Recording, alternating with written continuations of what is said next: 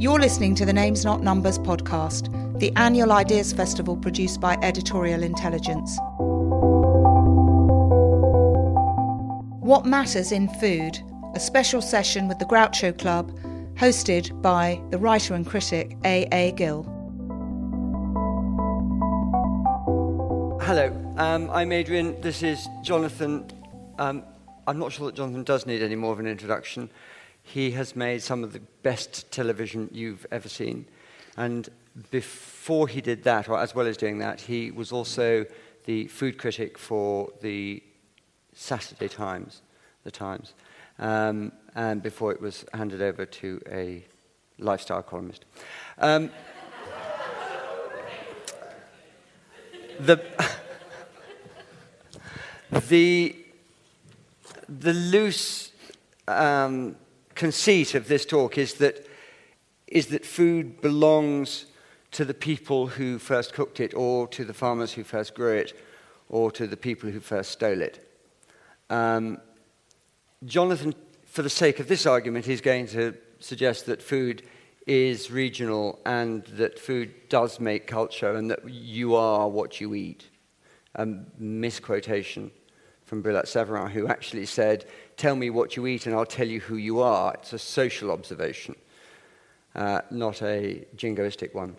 Um, I, for the sake of this conceit, will say that it's not true, that it really doesn't matter, that there is no such thing as Italian food, that French food is a memory, that the Iberians who took f- frying to Japan were also the Jews who took fried fish to the East End of London and gave us the fish and chips you had today. It's no more British than um, Passover is. Uh, but it is also as British as Passover is. Uh, Jonathan, j- convince me. Um, well, what I would say is that the thing I quoted in that film, which was made, I think, 12 years ago, um, uh, Morin's um, thing that, that, the kernel of um, uh, any civilization, you, f- you find its cooking. Um, and as I said then, uh, that is a specifically French um, trope. I mean, uh, an Albanian would presumably say that at the center of any um, uh, civilization is uh, the quality of its pimping and its people trafficking. Um, and a, the Welsh would say that um, uh, you, you'd have to look to the quality of those fleecy temptresses on the hills. um, so uh, that was just a way to get, get, in, get in, into that thing. I don't entirely believe it, but I, I do believe that um, food is, as you mentioned, um, Brillat Savarin, it is a, a signifier of uh, your status, your self estimate, uh, your social class, uh, your social place and your um, location. Um, there has grown up in the last 25 years um, a sort of, sort of genuine regionalism in, in Britain. Regional accents have come back uh, as um, signs of identity, of belonging to Newcastle or Scotland. When did you hear a regional, regional accent down here? Here, everybody, uh, everybody no, speaks no, Notting Hill Mockney of, here. Of course, they, of course, the people in this room do, but you get out into Leiston, into the Badlands, um, and, to, and watch the people who are getting off the train at Saxmundham International, kind of wall-to-wall problem families. They do, they're not speaking the new kind of RP, which, which, which is um, as spoken in the hanging gardens of northern Kensington. Um, there, there, they are, there, is, there, there is a genuine regionalism which, doesn't, which is not the regionalism of PR and Ludlow being the heart of England and somewhere else being the lungs of England and somewhere else being its spleen. Um, there, there, there is a self conscious regionalism which you see in. Um, I mean, you're not interested in football. I, I am. Um, I mean, I would love it if there were subtitles for Kenny Dalglish and uh, Alan Hansen, but mo- most of these people, these pundits and so on, are fiercely um, connected to a particular place where, where, where they come from. There's a very primitive tribalism. And that tribalism is also to be found in the kind of stuff that they eat. You Have you, very, ever, have, you ever, dubious. have you ever eaten in a football ground? I mean, it's um, exactly the same wherever you eat. I mean, the pies are hideous, I- and the I've tea ne- I've never is eaten- I, I've, no, I've, I've horror of I- such things. So okay, I've- I want to, but I want to drag this back to back to, to, to, to do do good people make good food, and consequently, do bad countries have bad food? Well, it's rather like saying do, do, do good, you know. It's good, exactly like saying what it sounds like. What, what, do good people make good food? So, do the Um, French have good food because they're good people, No, or does the food make them good not. people? I mean, the Germans have very good music, but they're still very good at gassing.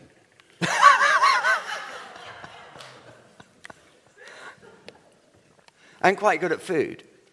and much better at food than one would think. I, I love German food. Yes, same here. Um, but again, there's no such thing as German But, food. okay, I mean, the ha- Hamburg diet is very different from the Munich diet. Bit, yes. No, it's extreme. The Hamburg diet is, is, It's like- Scandina- is Liverpudlian. is Scandinavian.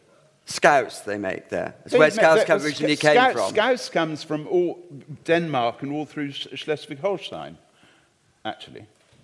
I think it comes the- from Hamburg. Never and- mind. No, and what, what do you get in, in, in Liverpool, Stevie Gerrard and so on, um, is a, a, a debasement of, um, of Labskaus as you'd get it in Lübeck or Hamburg or any of those, Flensburg. But do you, I'm, I'm struggling still with this idea that, that people are made up of what they eat and where they come from. I, I years ago went and did, um, went, and went hunter gathering with, with Bushmen to see, because I, have, I, had, I had a theory about national cuisine and therefore personal taste um, and national tastes coming from the invention or the, the when we begin to have static farming. So about 10,000 years ago, we start, you start identifying who you are with what you grow, and therefore you only like what you eat, and that's how you identify people around you who are your people, and you all eat the same thing. And so I wanted to go and eat with hunter-gatherers and see what they, whether they felt the same, had the same tastes about food. And so I took with me, when I went hunter-gathering with them, we ate bullfrog, beetles, and a thing called a spring hare, which is incredibly sweet little animal. And it looks like it was made by Walt Disney. It's got very long legs and runs like a kangaroo with huge, huge nocturnal eyes. And they used to catch them, and I, was, I went with, and they jump on them and catch them. And the first thing they do is snap their back legs. Is, and they make little squeaky noises, which is very unpleasant. And I said to the bushman who'd done this, I said, Why did you break its legs? And he said, The first rule of hunting is never catch anything twice. Quite. Um, but, I, but what I did was give them things to eat that they would never have eaten before. So I, I bought olives, anchovies, licorice, space ice cream, and said, What do you think of all these things? And they loved all of them. They ate all, everybody, the whole, everybody in the, in the, the, the, the extended family ate everything. And in it, they identified what was good about it. We like this because it's got salt in it. We like this because it's got oil in it, and oil's a good thing. We like this because it's sweet, and everybody in the world likes sweet things. So for them, national f- taste just meant having food. Well, it also meant isolation because they hadn't had those things before. It was rather like up to the coming of the railways, um, you get vernacular architecture because uh, uh, kit to, build the build buildings from could not had to be what was local, and so there was a kind of imposed localism. As soon as you get the railways, you get bricks coming from Accrington and Burton on Trent. You, you get stone being used in areas where there are no quarries and so on. And this, it's the, it's the sa- same, same with food. Once you've got the means of communication and you get spices brought from such and such a place, you get um, beans brought from Mexico, you get tomatoes brought, brought from the New World too. All of these things are introduced and they become part of the local vernacular. But they're, it doesn't mean to say that, that there isn't some, an actual core of things which are still peculiar to places, even though we're entirely globalized. Do you think globalizing, the globalization of food is a bad thing in general? Do you, do you think the fact that pizza is the international dish of everybody there under the age of 30 is a bad thing? Well, and people way over 30, like myself. Um, the, the, I don't think it's a bad thing at all. I think my, there's, no, you, there's no going back. We, we, it, rather depends on how good the pizza is. The pizza in Marseille, where I live, is very different from the pizza in mm-hmm. Naples, and I'd say it's much better because it's a tarte fine. And the French do this thing if they take something, if they do this with people too, of course. They take something from, which comes from Mali or from Algeria, or in this case from Naples, and they attempt to make it better. This happens to work with pizza, it doesn't necessarily work with people. But do you think that where food comes from, that there is an authentic, authenticity in, in, in food eaten in the place that it originally came from that gives it something special? No. Right, should we have any questions then? no, it, do, it, it doesn't, because I, I remember w- when I was doing the restaurant column in Times, um, driving for two and a half weeks in, a, an effort to put on a couple of stone, um, going around the southwest of France trying to find the perfect cassoulet. And I got. You've been doing that all your life. well, yes. Uh, but I got recommendations from Pierre Koffmann of where to go, and Christian Delteil, and you know, uh, Jean-Pierre Dupont, etc., etc. And um, I went with this list, and I was eating two cassoulet a day.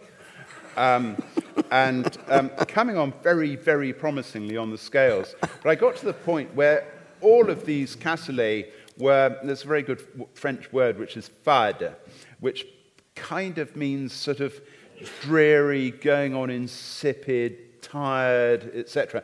And the best cassoulet in France was at Alain Dutournier's restaurant in the 12th arrondissement of, of Paris, without any doubt whatsoever.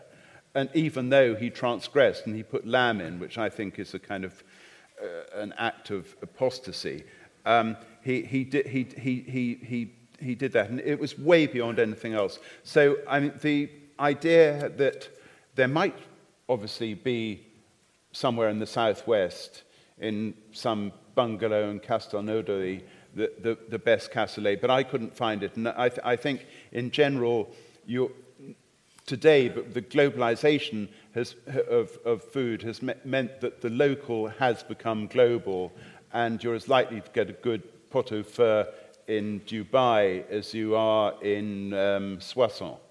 Yes, I mean, I, this is, I think this is, this is rather my point, and, and that, that that is a good thing. And what I, what I dislike about food is the jingoism of food, is the, the, the words that we have, the names that we call each other that are the, the, the throwaway derogatory lines of other countries, the, the krauts, the frogs, the roast beef, are all are all names of things that you assume the others eat and that other people's food is dirty, that other people's food makes them less. I don't think it assumes that it's dirty. I think it's almost kind of um, a, a, a, transparent, it's a, a description which is appropriate because when you go to Germany, people do eat sauerkraut, and the French do eat frogs, and the English do eat roast beef, but probably not as much as the French. No, and the frogs they eat all come from Bangladesh now. Hun- Hungary? Hungary. Yeah. Which is home of the foie gras as well. Yes. Well, it's Jewish. And Israel. Israel's Jewish as well, yes. Uh, is, is, yes, but you know what Bernard Levin said when he went, went, to, went, to, went there? To Israel? Yeah. Or to Hungary? No, to, to Israel. Israel. No. What did he say? Bernard he was Levin, Jewish. But yes, he was. And Bernard Levin said, Has no one here got a Jewish mother? Because the food is terrible. Because the food is Sephardi. Well, it's, but, not, it's not but, I, but I, we were talking about Jewish food just now. I, I have this thing about Jew, this thing. I, I, I feel quite romantic about Jewish food until you have to eat it. Well, it's, is that, it's, is, it, is, it, is that Jewish food? Jewish food is much, much better talked about, remembered, and wept over. And actually, when you actually sit down to it, it's. I mean, very few things are as disgusting as gefilte fish. John, John Diamond had a very good line on this. He said that, that my, my, my, my grandmother um, thinks if it's good after an hour, it's going to be twice as good after two hours, three times as good after three hours. And that's her, cook, her principle of all her cooking. Um, but no, it, food in Israel is not. Mean, it's, it, it's, it's um, generically Levantine. I mean, and you know, it's, it's kosher, where in the other countries, you know, the terrorists have, have halal. Which, of course, is entirely different. Entirely different, yes. Um, but that, I, but that is, that's principally what, what I don't like about, about the, the, the, the, the regionalisation or the, or the adoption, the political adoption of food, is that it becomes this is what we eat, and to be like us, you have to eat like us. Whereas one of the great things about doing the job that we do is that you actually eat everywhere and you, you understand that the things that are really important about food are not big, grand national things. They're not, they're not where your black pudding comes from, it's who you share your black pudding with. What's really good about food is the table and the people who are sitting around it with you. And, and well, I for those who like eating in company, I quite like eating by myself. I know, but that's because you're weird. I, I, do enjoy eating by myself and reading. I mean, it's, it, it's, it's, a, it's a great pleasure. Not, um, having to th- not having to discuss the food as well, which is what the English do now. They used not they to. Used to, we used to not. That was one of the, the great truths but about English food. You never discuss the no, pictures or the now food. Now you discuss nothing else. But you're, you're talking about London. And it, uh, obviously, London is vastly cosmopolitan, multicultural, diverse, sorry, vibrantly diverse. um, and it, it, it, offers a fantastic choice. Um, if you go to most cities, um, and certainly to most towns and to most villages, you don't have that choice. You do have this, the, every restaurant in, say, La Rochelle will have pretty much the same gamut of dishes on its menu. Um, ditto uh, Livorno, uh, ditto Vienna, and you, you, which is a, quite a big city, but there is very, very little non Viennese, uh, non autochthonous food there.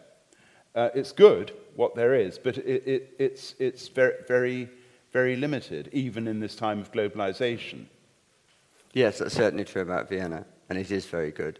Uh, but that's because the Viennese are weird like well, you. you might say but the, the, the Rochellois are weird. You might no, say no, no, no, that's not. But, but, but, but, but, Vienna is, a, is particularly a, a, a, a city that's built on a nostalgia for something that probably never existed. Well, it looks like it wanted to be in the Eastern Bloc. Um, I mean, it's far, far more Soviet looking than, say, Bratislava, which actually was in the Eastern Bloc. Bratislava. Bratislava has some of the worst food I've ever. Bratislava. I, in, oh yeah, yeah, yeah, yeah. In Bratislava, there was food, a, there was, a, I, like. was a fantastic restaurant in Bratislava, which was called Kono Pizza, and Kono Pizza was this man had obviously had this brilliant idea of how to improve a pizza, and he'd taken the pizza dough and he wrapped it into a cone, and served it like, I mean, like a wrap, but what it was just full of was melted cheese and tomato. It was impossible. It was, it was absolutely disgusting, but it is, it is Bratislava's gift to the world of food. The cone sounds very like those which um, Michel Bras does at the um, service station by the Millau Viaduct, which is the greatest service station in the world. Um, and everything comes in cones, and they, they're made out of some kind of buckwheat, and they're absolutely delicious. But then, this is one of France's greatest chefs. What did you grow up with? Um, I grew up with, um, there's a huge list in an encyclopedia of myself, which is coming out um, um in about eight weeks. Um, huge list of what my mother cooked. And it's interesting in that up to about 1958, um, her repertoire was probably pretty kindred to that of her mother, who was a good cook. And one would eat pilaf, uh, tripe and onions, roast beef, um, Wiener Schnitzel, stuffed cabbage. Um, uh, that's that sort of slightly sort of Middle European um, bias to it, even though there was kind of no, you know, even though both sides of my my mother's family were Scottish. Um, but then, and she also, I found after she died, a whole load of cookbooks which had been in the attic, like um, Secrets of Wiltshire Farmers' Wives' Kitchens and so on.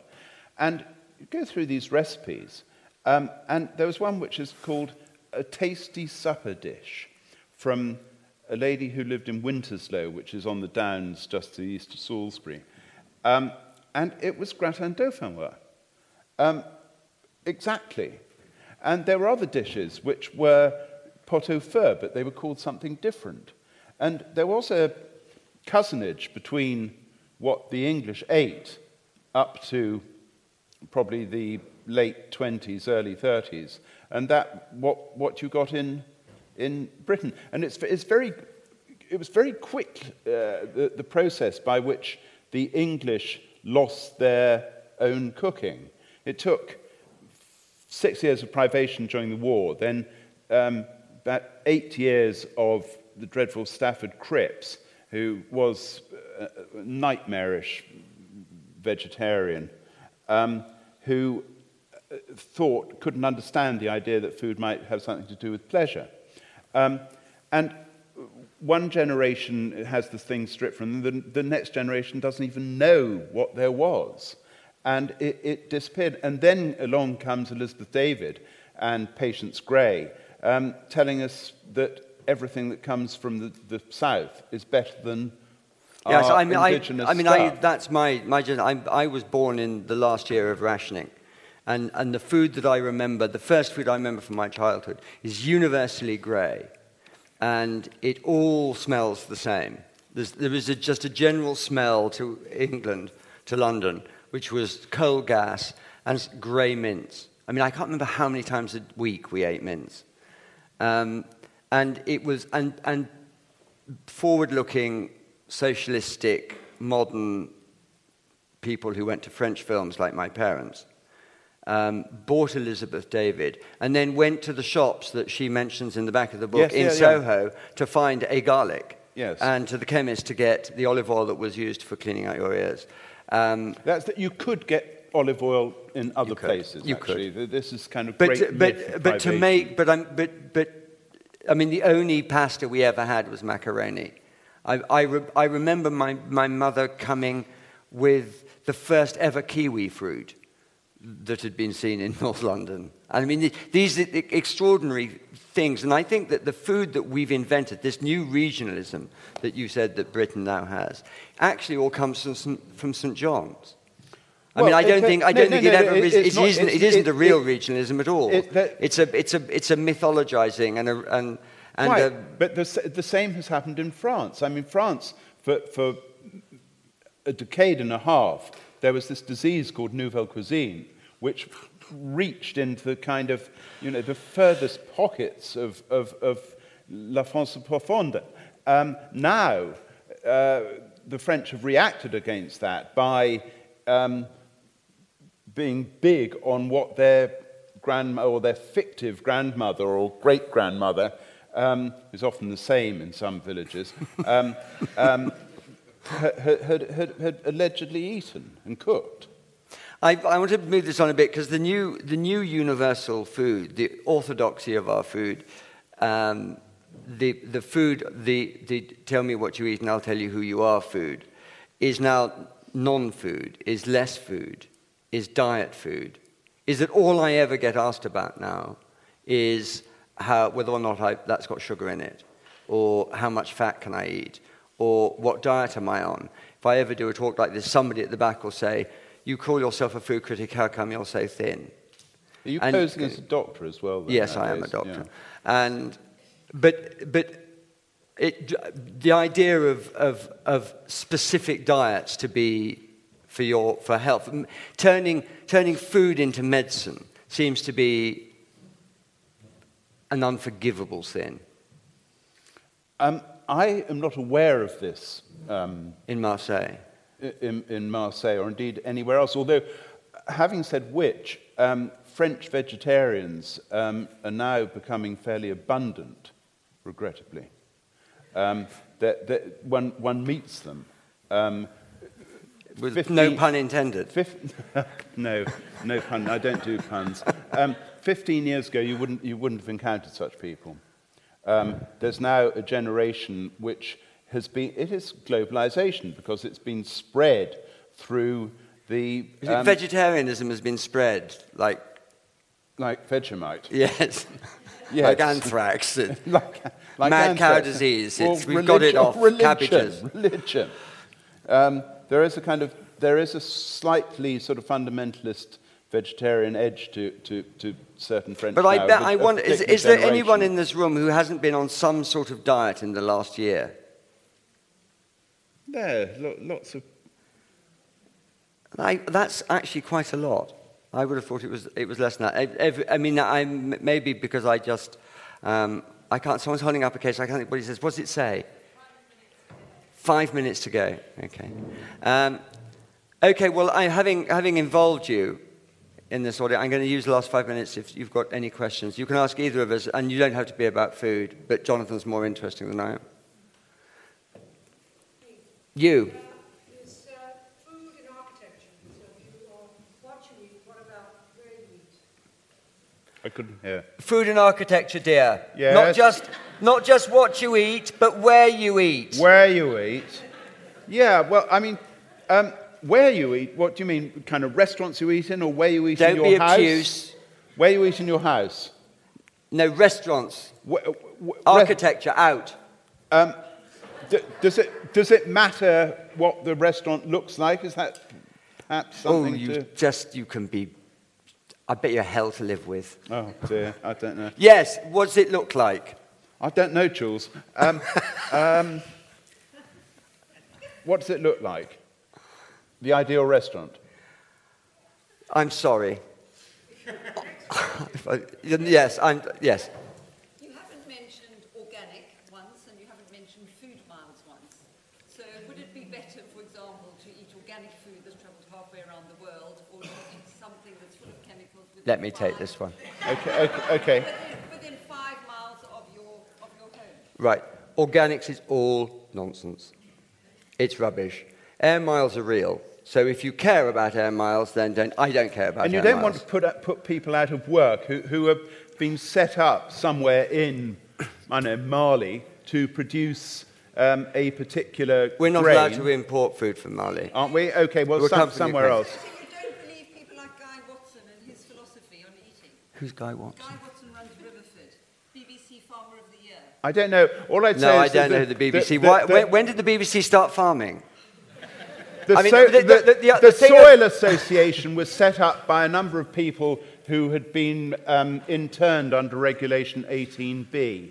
It's basically not Nazi. Not, the Nazis were the green, greenest, greenest regime ever.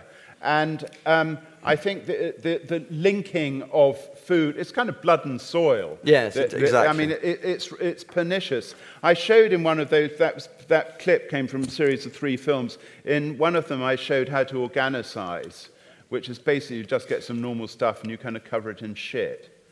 No, Honest, I mean, I'm astonished at you, really. We live in such a toxic environment, and surely the one thing we can control is what we eat. And surely if we can reduce the amount of chemicals and toxicity in our food, that will be a good thing. No. And it tastes so much We've got it. We've No, got it a- doesn't we've taste got it- it doesn't taste a any better. We've gone along for a long time being Jonathan, can I absolutely shoot full her? of, full of Please. chemicals. It doesn't taste any better. In blind tastings, you couldn't tell and I couldn't tell. It's organic is now, whatever organic originally meant, it has now been hijacked by Tesco's and Morrison's to charge you more for the same stuff. You're quite 20% fewer people now grow organically than they did five years ago. It was only worth it if they could charge you Notting Hill prices for your food that tasted just the same, that had no, was no better for you. The only th- things it does hurt are animals that could really do with a vet occasionally. We'll pick this up offline. I totally disagree with you. You- One of the things you said, uh, Jonathan, was about regionalism. Is a very recent thing. So when we go to Yorkshire, for example, what is the regionalism of Bradford to you now? Because after 1949, Bradford changed when the, the, the workers came from Pakistan. Yeah, but Bradford changed before that. A huge number of Germans came to Br- Bradford. What would be the regionalism of, so it's not just London, is it? No, but I mean the big, big, big cities, which are uh, small cities like, say, I know, Salisbury, Chichester, Dorchester don't, don't attract immigrants particularly. Big cities do. Balti was born in Birmingham, in Sparkbrook. Um, and is a genuine, was a genuinely regional dish. I mean, it was just Sto- Stony Lane and Stratford Road were the only places in Britain which had this dish, which was named after a bucket, unfortunately. Um, and um, Bradford presumably has a subcontinental or kind of pseudo subcontinental cooking which is peculiar to it, just as, as, as Leicester does. And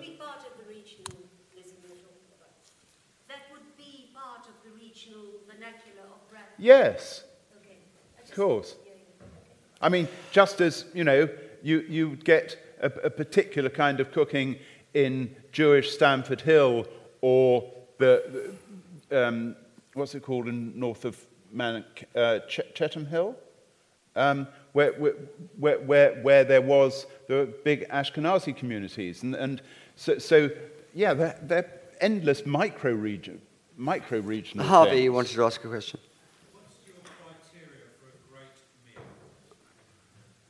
Um, oh, very good food, very good wine, uh, very good company, um, and a vomitorium. None. None. Especially not what are, the, what are those people called? The Germans who do plates for restaurants. Vil, vil, vil, Boch. Yes, especially not those. Chap here. Can you guys cook? Uh, yes. yes. Yes, we both can. Yeah. And what do you cook when you cook? Food. What? Generally. What? Good food. Good food. Better, better sometimes. Can you be more specific about what you No, cook? because it's from everywhere and it's everything. All My- sorts of my- stuff. I never my- cook Japanese food. Mine isn't. I wouldn't, I wouldn't dare c- cook anything Japanese or Chinese or outside a very small repertoire. I mean, I'm a kind of ideal French housewife who knows about 15 recipes. Um, and if you want to marry me, well, yeah, I'll be up for it. Okay. We got one, do one last question. The chat right at the back with his hand up. Is there a sort of navy blue of food for either of you, both of you? Is there You sort of what? As in a navy blue of food, as in navy blue always looks good. And is there a. It's a very, very profound question. It's a very profound question. It's So for- absolutely right. I'd expect nothing I less. have a, a, a friend, charming, clever, New England, eats the same supper every day. That's what Lu- Pretty Lord much. Lucan did. And it's it, what it is, it's sort of mashed potato, it's basically chicken, sort of boiled chicken, mashed potato and peas, Is this person a dog? and it's, and it's completely lovely. Yeah, um, Hitchcock, Alfred Hitchcock ate a, ate a Dover sole every, every, every day. That's all he ever ate. And why not? Well, because then you end up looking like Alfred Hitchcock. Or you end up like Lord Lucan, who ate lamb cutlets in winter and lamb cutlets en gelée in summer. Um, and, and, and that was it. And look what happened to him. Well, what did happen to him? I think what happened. Well, my, my, I, I suspect he was trans, he, he, he sort of transmuted into um, the poor Rinker. Ah, Rinker. Who remembers Rinker nowadays? Um, well, I, I hope he's now feeding lamb cutlets. Um, okay, I think that's probably our, our, our time's up, unless anyone's burning to shout something about organics or something. Good. Okay, Jonathan, thank you very much. Thank you very much, Adrian.